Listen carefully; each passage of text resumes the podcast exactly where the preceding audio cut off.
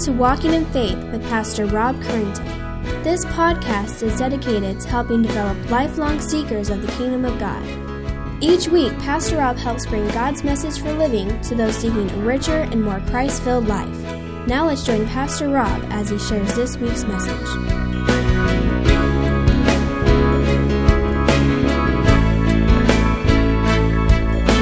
Take your Bibles, if you would, join with me in first or Second Corinthians chapter one. Second Corinthians chapter one. Last week, for just as a matter of review, we saw that there were three things that Christians needed to know about suffering. Three things that Christians need to know about suffering. The first was that suffering for Christ is to be expected for all those that deny themselves, take up their cross, and follow Him. So it's an expectation that all of us, and we would probably go, if you're not suffering for the cause of Christ, then it's probably time to take a look in the mirror. The second thing we saw about suffering, that suffering for Christ mirrors and extends the ministry of Christ. So when you suffer for his sake, then you are mirroring, you're looking like Christ, and you're extending his ministry in the here and now. And then the third thing we saw is that suffering is an opportunity to trust and relax and praise God. We saw also that not only comes uh, suffering, but God has promised that with any suffering that there would come comfort. And through things that we learned there is that comfort comes from God, and God comforts us in order to allow us to share that comfort with others. To put it in a, nutshell, we realize that God is sovereign and providential over both suffer, suffering and comfort. Both will come in your lives for the cause of Christ. There was the warning because there is some suffering that comes because not of Christ, but because of our own sin. And we saw the warning in Peter where he warned them do not suffer as an evildoer or someone because of the consequences of your sin. God has not promised to give you comfort in those situations until we repent. And even then, the comfort is not as sweet as it might have been as we suffer for the cause of Christ. But not only that, is many times we seek comfort in the things that are not of God. So not all comfort will come from God in our sin. So in that, God has called us to suffer and to find comfort in the, his cause. Now, as we come to Second Corinthians chapter 1, we saw now Paul is writing dilemma. Now, I'm going to give you just a little bit more of a review from two weeks ago because you need to kind of understand what's going on behind the scenes here if you're going to be able to understand truly and fully what's happening in this passage of Scripture we're going to look at today. You must remember that Paul was a man, he was an apostle who suffered many things, and we learned that last week. He was shipwrecked. He was beaten with rods, beaten with whips. He was uh, uh, tormented. He was in riots. He was abused. Uh, he was, uh, as I said, shipwrecked and adrift for days. And just as Jesus was a man who was acquainted with griefs and sorrow, so was Paul. He suffered as a good soldier in the service of his king. And Paul's sufferings in the minds, though, as the Corinthians saw the suffering of Paul and the things that he went through, in their mind, his sufferings meant that God had withheld his blessings from Paul's ministry. And we talked about how that's still prevalent today is many times you'll see many people will say, Well, God must be blessing his ministry. Look at how many people he has. Look how much money they're bringing in. Look at all the children's ministry. Look at all that they have. God must be blessing, blessing them. The problem is, is when we use man's standards to see God's blessing, many times we go astray. For many of those very same ministries that we say have God's blessing, are not preaching and teaching God's gospel, but yet they're actually teaching something totally different. So we must be careful of how we lay God's blessings on those things of man that we approve and disapprove. And so they disapproved of Paul. They see these sufferings and said, God must have taken his hand away from him. We saw that in Job. When Job was, was tattered and lost all things, his body covered with his sores, his wife even saying, Just curse God and died. As soon as his friends saw him, they said that the Bible says that they wept.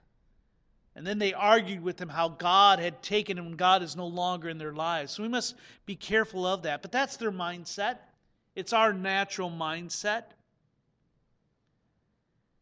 Problem is, is if the messenger is discredited, so is his message. So Paul is sitting there in the service of his king, faithfully attending to the duties of the church, living out a faithful life to God, and they were discrediting his message because of his life. We need to be careful with that.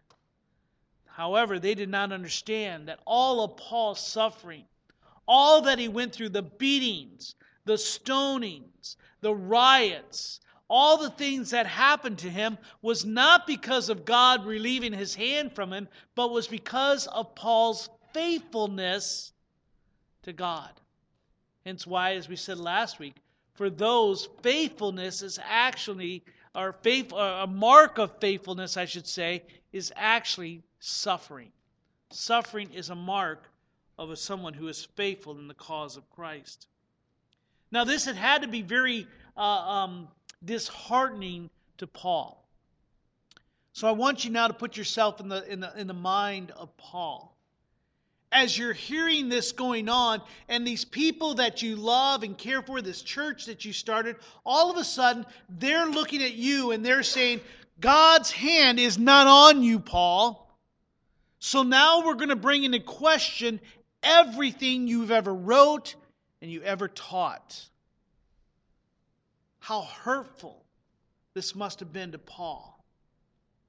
As I shared with you before, in this, before, before he wrote this letter, Paul had actually visited them and they had treated him very, very badly. And he had to retreat in humbleness and shame. For Paul and for any apostle, a good reputation is important. All he had was his message and his name. And here it was being discredited. A good reputation is important not only to Christians, as Proverbs 22, it tells us a good name is to be chosen rather than great riches, but it's especially important to an elder, as Paul had instructed Timothy, that an elder must be well thought of by outsiders, so that he may not fall into, great, into disgrace and to a snare of the devil. But here Paul stands in disgrace, not of his own making, but through the eyes of those who were wrongly applying what they believed was truth. In this letter, as we go through, we're going to find that the Corinthians have cast suspicion on Paul and his integrity. They have scoffed at his preaching skills. Oh, Paul, you write great letters, but when you stand up and speak, you halt. You don't speak well. And for those of you might be more familiar with Paul, and we may see this a little bit more as a letter, Paul was not someone who was, was um, tall and well dressed and, and looked good. You know, we kind of like that of our leaders, don't we? I think this is something that's probably been shown to me in this election more than any others. We're not talking so much about the issues, and many times in the polls, it's not even the character that comes up. The word that you hear about is likability. Who do you like more? As if likability, as important as that may be, may be the only thing that you may vote for. He was not tall and, and, and, and ruggedly handsome. He gives me hope, by the way. But Paul was someone that says when you look at him, you probably despise. Remember, Paul was beaten. What did he say? Several times with whips, several times by rods. He didn't have a lot of food. Many times he slept out at night. He was probably hunchback because he didn't take money from the church. He would spend the time that he was not preaching and praying and teaching, taking big old hard things of leather and cloth and sewing them together to make tents. His hands were probably gnarly and thick and scarred. He was not someone that you would look and say, boy, he must be a great leader and a great speaker. So, probably a man who would come and stoop up and have to hold on to the podium even to stand for any length of period of time. may not even be able to open up his head enough for you to see. It says that his eyes were so bad, many believe he had some type of disease in his eyes, and that would be something that you would not even want to look at.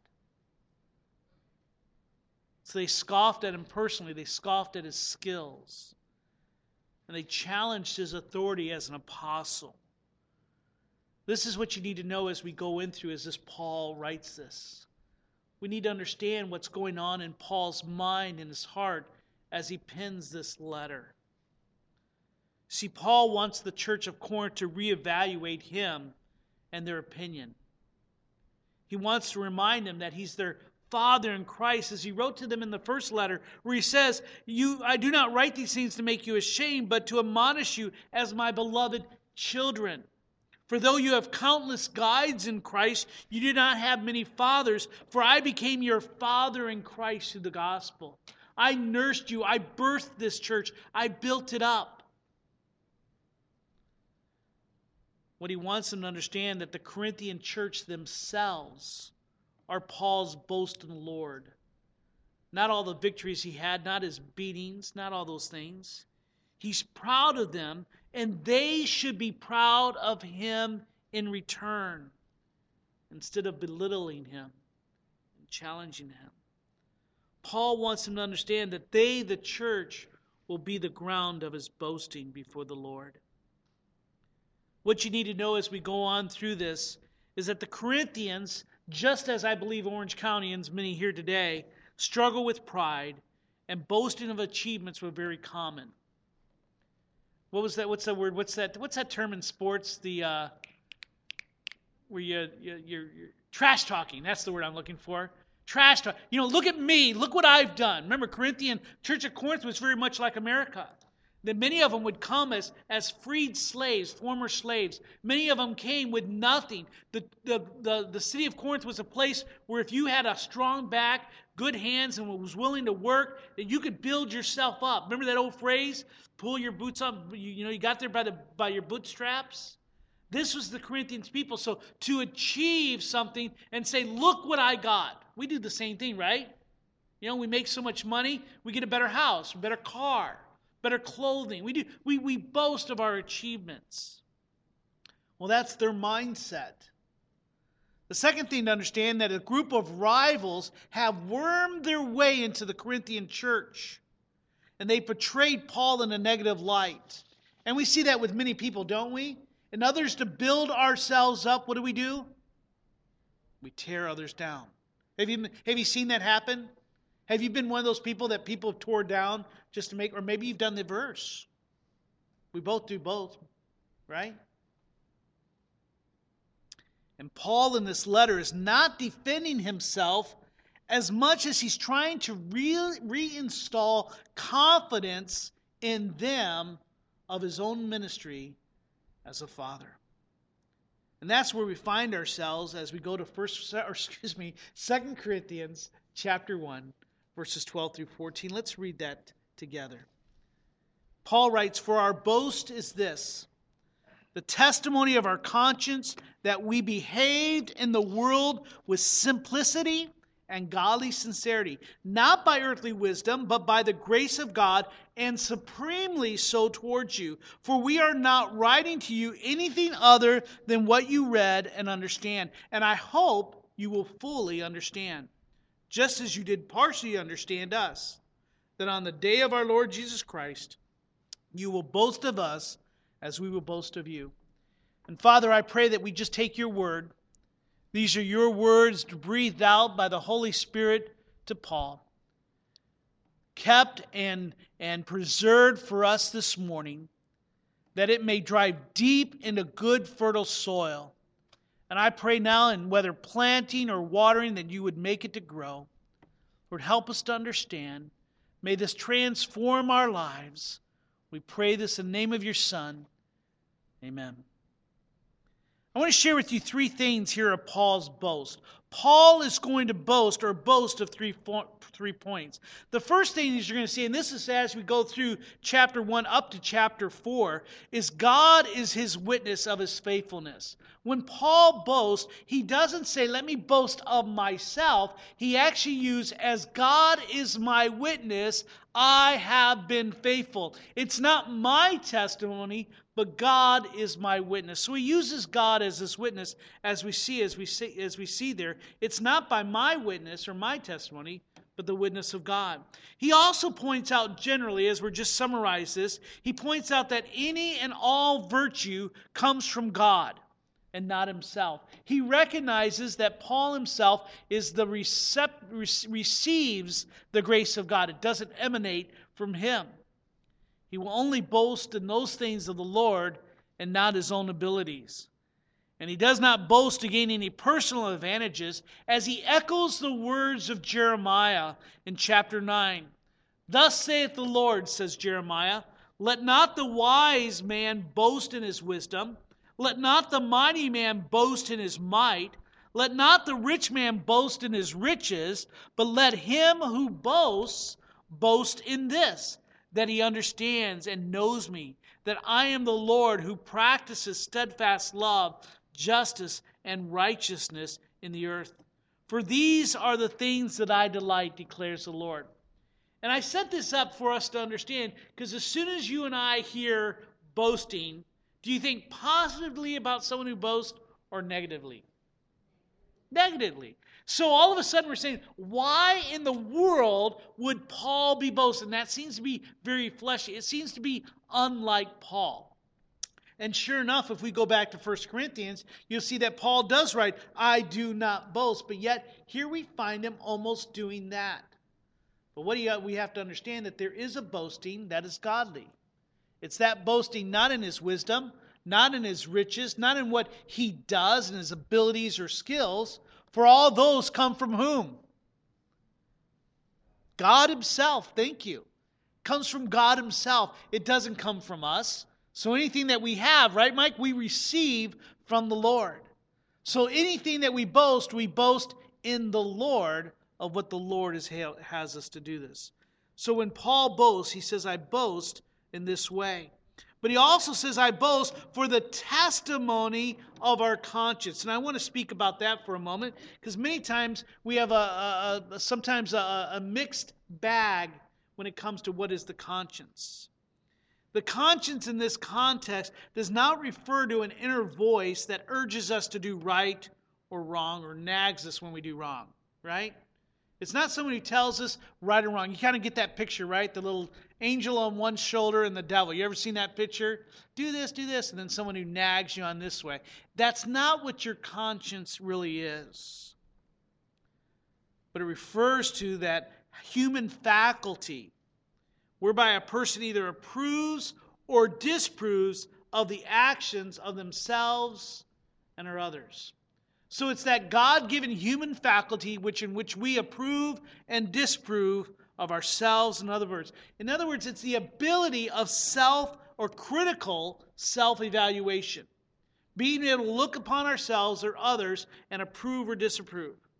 However, as Paul says, the testimony of our own conscience, you and I must be uh, uh, uh, realize this important point. We must be aware of our own propensity to deceive ourselves. Many times we say, Well, I have a good conscience. I'm able to approve and disapprove, and I, and I see things clearly. Well, sometimes we can, most times we don't. As Paulus wrote earlier, he says, I'm not aware of anything against myself. My conscience is clear, is clean, he says. But, he says, I am not thereby acquitted. In other words, it's even though I have the ability to self critique, just as you do, by the way, you have that ability. God's given everyone that ability. Even though in my own ability to do it, I am not acquitted. In other words, I'm not declared non guilty. I'm not declared clean. It is the Lord, he says, who judges me. Therefore, do not pronounce judgment before time. before the Lord comes, who will bring to light the things now hidden in darkness, and he will disclose the purposes of the heart. And this is the very thing that the Corinthians are doing. They're judging Paul and his suffering and his ministry. But he says, no, each one will receive his condemnation from God, not by our own conscience, but by that of God. But yet we understand that God has given us the ability to approve and disprove and self-critical evaluation. So I would have to say then, then how do we do that? Our conscience is real, we're to use it. In other words, a clear conscience is one of the benefits of salvation. First, your conscience needs to be redeemed. You can say amen. I'll do it again so you can do it. Your conscience needs to be redeemed. All right. So, what that means, it needs to recognize who God is and who you are as you stand before Him because our conscience will always seek to, to put ourselves in a better light. But we need to have a conscience that's delivered from the power of Satan. Every activity that we do, everything that we should do, should come with a clear conscience.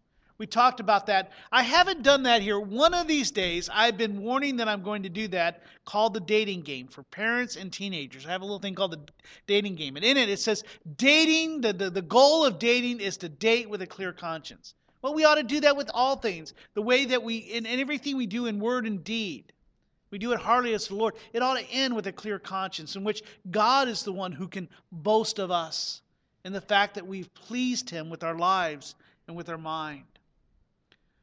So Paul boasts of those three points. It's not so much in what he is, but he recognizes that God is his witness. If I don't see clearly, God is the one who's going to judge me. So he's bringing them back to mind as he says, For my boast is this, the testimony of our conscience. I now want to go to the three points of Paul's defense. And this is important as we go through there. Paul is now going to share with them here's what you need to know about me. the way that you're treating me, the way that you're, you're viewing me is not correct. And here's my defense. The first one is Paul boasts and shares with them that he acted with simplicity. He says, I've acted with simplicity, or another word is singleness of purpose. I haven't had another agenda.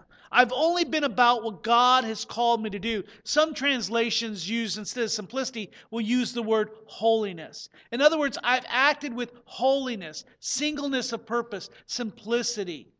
I'm not someone that you can hang on to me, a, a, a, a motivation that is not real, that is not true. And he says, You now, and then and he's imploring them their own conscience. When you evaluate now, look through me. Have I not acted with simplicity? Have I been someone that has been murky? Have I been more ambiguous? No, he says.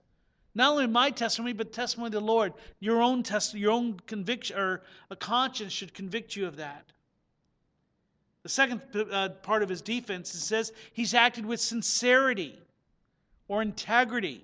Again, remember, they're attacking his integrity. They believe he's doing something different. They believe he's not living out what he's preaching.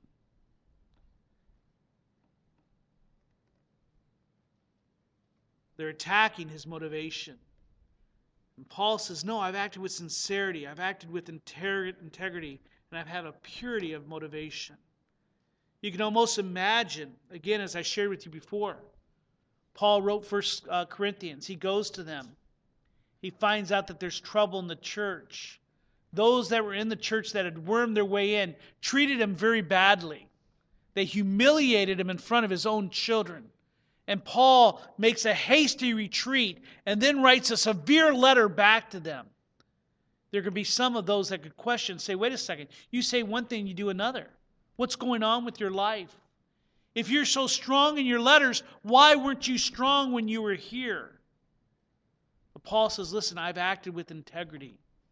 I've acted with sincerity of heart. I've tried to show you how much I love you. And my motivations were pure. I'm not seeking my own benefit. I'm not seeking my own exaltation. And the third thing he reminds him of his defense, and that he does not make plans or conducts his life according to ordinary worldly standards. As he says, we behaved in this world with simplicity and godly sincerity, not by earthly wisdom, but by the grace of God.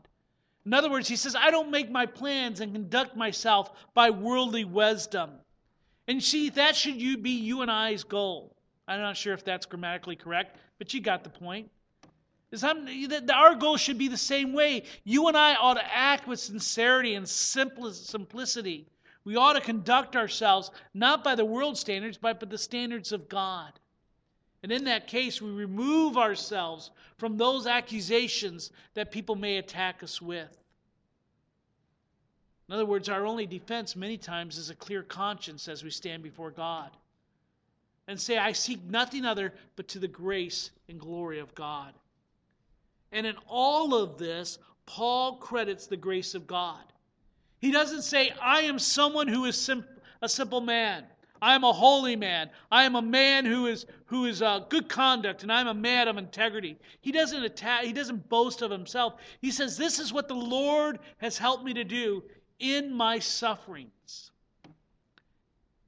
He prays, I pray that you will see this as he defends himself, trying to bring into mind and try to crack through the fog of what's going on in the Corinthians' mind. As we go on in verse 13, Paul wants them to know that he's not writing one thing and doing and acting another, as I said earlier. Paul is not ambiguous or misleading. What he writes in his letters, he's trying to live out in, the, in his life and he directs them as to read this letter as he's writing. He says, I want you to read this letter with the intention stated. In other words, quit trying to read between the lines. Have you ever done that? Have you gotten an email from somebody? And it may be simple, it may be worded, but you're trying to find out what they mean by it. You ever ever had that? And you think, what did they say? You know, that's why it always says never respond to an email or especially an ambiguous one very quickly. Wait a bit, think about it, read through it. We do that. Facebook is another one of those times. Someone writes a simple statement, but all of a sudden we're, we're, we're setting and we're, we're putting motivations and things of that nature. I have to tell you, I, I admit that I do the same thing. I do that even here. Sometimes, why is someone not here? Why did they leave early? Why don't they do this? And all of a sudden you're, you're trying to assign motivation, which may not be true. But what we need to realize that Paul says that we can't do that. And Paul is imploring them, as he says here in verse 13, for we are not writing you anything other than what you read and understand. And I know that you're only partially understand, but please seek out to understand what I'm writing. Quit trying to read between the lines. And as you interpret what I read, quit going to these men that are seeking to humiliate me and discredit me. And that was what was happening again. They had wormed their way in, these leaders. And they were saying, Look at Paul. There's no way he could be of God. They actually referred to themselves, we'll see later in 2 Corinthians, they referred to themselves as super apostles. They had this great ability. In verse 14, as he tries again to remind them, he reminds them that one day they'll all stand before the Lord to give account as God will judge the motives of the heart. As Paul says, You're judging me, but you know what? There will be a time when all judgment will happen. And he recognizes and he says, Listen here, you are my boast. You here, you are the proof of the pudding of my faithfulness and serving of God. In it, we get a glimpse into heaven in this verse. As we, what's going to happen in heaven? There will be one day when we'll stand before Him. First Corinthians, his first letter to them, chapter 3, he had told them that. He says, If I lay a foundation, I lay a foundation of Christ. He says, All that we do will be, will be judged, whether it's wood, hay, stubble, or gold, and jewels, and precious stones. He says it will burn, and God will judge the motivation of the heart. So, just as he said earlier, don't judge me by the world standards, judge me by the standards of God. And then, if I could say anything, when you and I judge, we need to make sure that we're judging by God's standards in the way that God wants us to judge. Jesus in, in Matthew, in the Sermon on the Mount, gave us a word of wisdom. He said, With what you'll be judged, or how you judge, is what, what you'll be judged. Does that make sense? Did I say it correctly? However, you judge someone, that's how God will judge you. And I find myself many times thinking of that, saying, Whoa, I better back down. Because I don't know about you, but I'll have to admit there are times that I have a critical spirit. My mom has given me just a little bit of skepticism. I'm going to blame her. No, I won't do that. But we're both skeptics. You know, we're both skeptics. So we need to be careful in how we judge. Because the way that we judge someone, God says, that's how I'll judge you. So be careful. So as we look at it, Paul is boasting, saying, Listen, I need to reinstill in you that confidence in me. Don't give up on me. Don't push me away. You need to understand that, that I've been faithful to God. Yes, my life is terrible in the fact that I have a lot of physical maladies. Yes, I suffer a lot, but it's for the cause of Christ. The God, hand of God is on me. I feel it. I, I feel it coursing through me. I, you are the proof of God's blessing, not the things by the world's standards. As Paul is trying to really instill, really instill confidence, I can almost imagine him as he's penning these words, he's praying, Lord, let him get it. Lord, uh, help me reconcile with these people. I love them. And I can almost imagine as he's writing it, he's thinking of their names Aquila, Priscilla, Chloe. So, and I'm making up names now, but so don't think that I'm speaking biblical here. After Aquila and Priscilla, I couldn't think of anyone else in Corinth. But as we go through, I just just as a matter of thing here, just to think through. But I'm sure he's thinking of their names, and he's writing them down. And there's relationships that are strained. Now, I will have to say that at this point, Paul is going to get a report from Titus that says these the Corinthians have accepted your severe letter and that has caused them to repent and they want to reconcile with you. So this is Paul's letter saying, I hear you want to reconcile with me. Well, let's do it. And he's pleading with them, my heart, understand me. So that when we come together, we can put our arms around each other and say, brother and sister in Christ. This is important. What you're seeing here, and I'm going to share this, this is something that's very important, especially if you've ever thought about being in ministry. What you see here is a great dynamic of the relationship between an elder and a church, between a pastor and his congregation. And so, as you and I look at this, this is 2,000 years in the past, and we say, what do we care about some troubles in the church? Well, it has something to do with you and I today, and how you and I interact, and what I expect of you and you expect of me. Because I'll tell you that we've been a Corinthian church in the past. We've had some struggles. There have been some, some fights. There have been some things that have dishonored God and our conscience have not been cleared, we need to realize that there's a relationship here.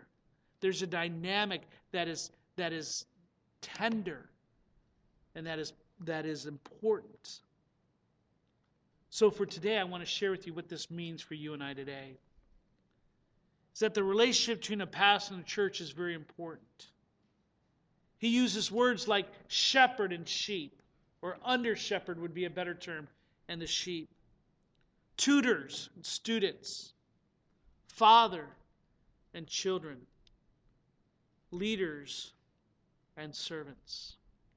So, for you and I to come and for our relationship to work, you and I need to understand that it is a relationship, it is a biblical relationship, is that we need to trust each other in our life sharing. We need to trust each other.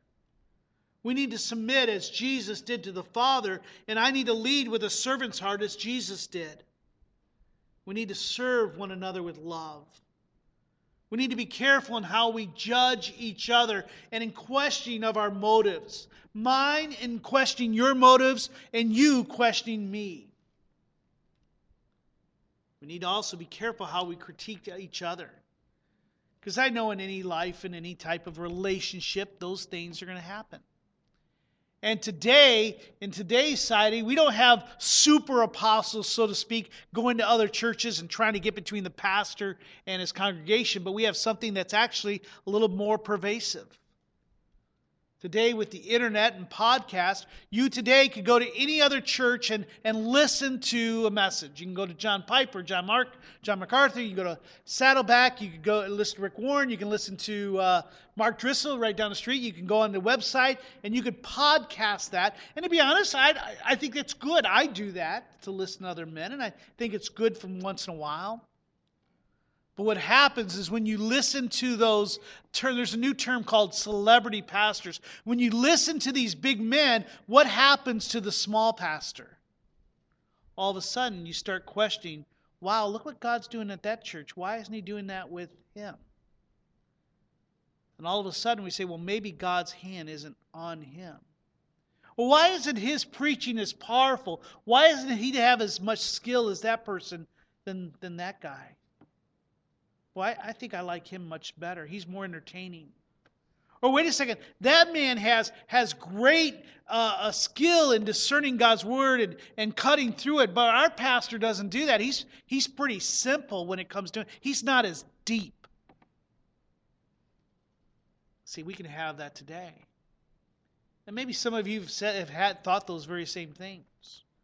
I know that I have when I've sat in other pastors and I listen to them. And then in the same way, I could sit and think, man, why do my people not respond the way that John MacArthur's people respond? Why don't my people get out and come to other events? Why aren't they reading God's Word during the week? Why aren't they involved in small groups? See, it happens both ways. Oh, we could do more if I just had more committed people, right? But see, that's not what God has called us to do in our relationship. God has called us to trust and love and submit to each other, realizing that God has put us together. So in it, here's some things that I think that would be helpful for you and I to understand. You see, there's some dangers in a relationship with others. You may want to write this down for further reading. Luke chapter 22, verse 24 where we see the 12 disciples are all around Jesus. They've been with him from some time, and as normal as it comes with people, a dispute arose among them, it says, as to which of them would be regarded as the greatest. And he said to him, and Jesus said to them, The king of the Gentiles exercise lordship over them, and those in authority over them are called benefactors. But not so with you. Rather, let the greatest among you become as the youngest, and the leader as one who serves. So, in other words, in this church, here's my heart. I'm going to share with you. My desire is not to be your greatest, not to be the one that gets all the, the, the, the accolades and all the, the, all the glory. And I think any of you that have been here at any time for a long period of time know me enough to know that. I pray that I've tried to be that. Maybe not uh, maybe imperfectly, but that's my desire. We cannot be a church where people are looking for attention and looking to be the it guy. Let me tell you, it's no fun being the it guy. I'll tell you that. But here's something that I want to share with you. I want to share two things with you, and then we're going to close. First thing for the church, turn to Hebrews chapter 13, if you would please for you and I relationship to grow, to work. As God has called us to. This is his commandment for the church in this relationship. Hebrews chapter 13. Look at verse 17. He says, Obey your leaders and submit to them, for they are keeping watch over your souls as those who will have to give an account, let them do this with joy and not with groaning, for that would be no advantage to you. Obviously, as you look at this, you can see that was not happening in the Corinthian church. That has not always happened here in this church, just reading the, the, the, the, you know, in the past. And to be honest, every church has struggled with that. But let me share with you, you need to obey your leaders and submit to them. Why? Because that's what God has called us to be. And that's why I encourage you, if you have not yet joined a church, then you need to you need to submit to that to a church. You need to submit to a group of elders. You need to submit to, to those that are going to teach and lead and encourage you. That's what God has called you to do. So obey your leaders, submit to them, for they're keeping watch. And they'll give an account, the Bible says. And I know that can be difficult to do, but God says that's what He's called the church to do. But it's not just one sided. For if you were to turn over to 1 Peter chapter 5, you'll see very quickly what he's called for us as an elder to do. I'd pray that you do the first, and I want to share with you here's my commitment for the second in 1 Peter chapter 5. In 1 Peter chapter 5, look at that first three verses where he says, So I exhort the elders among you as a fellow elder and a witness of the sufferings of Christ, as well as a partaker in the glory that is going to be revealed, shepherd the flock that is among you, exercising oversight, not under compulsion, but willingly, as God would have you, not for shameful gain, but eagerly, not domineering over those in your charge, but being examples for the flock. Let me share with you. Randy and I, as your elders, confirmed by you, that's our desire and that's our commitment. That's our desire and that's our commitment. But obviously, we're imperfect. We are not infallible.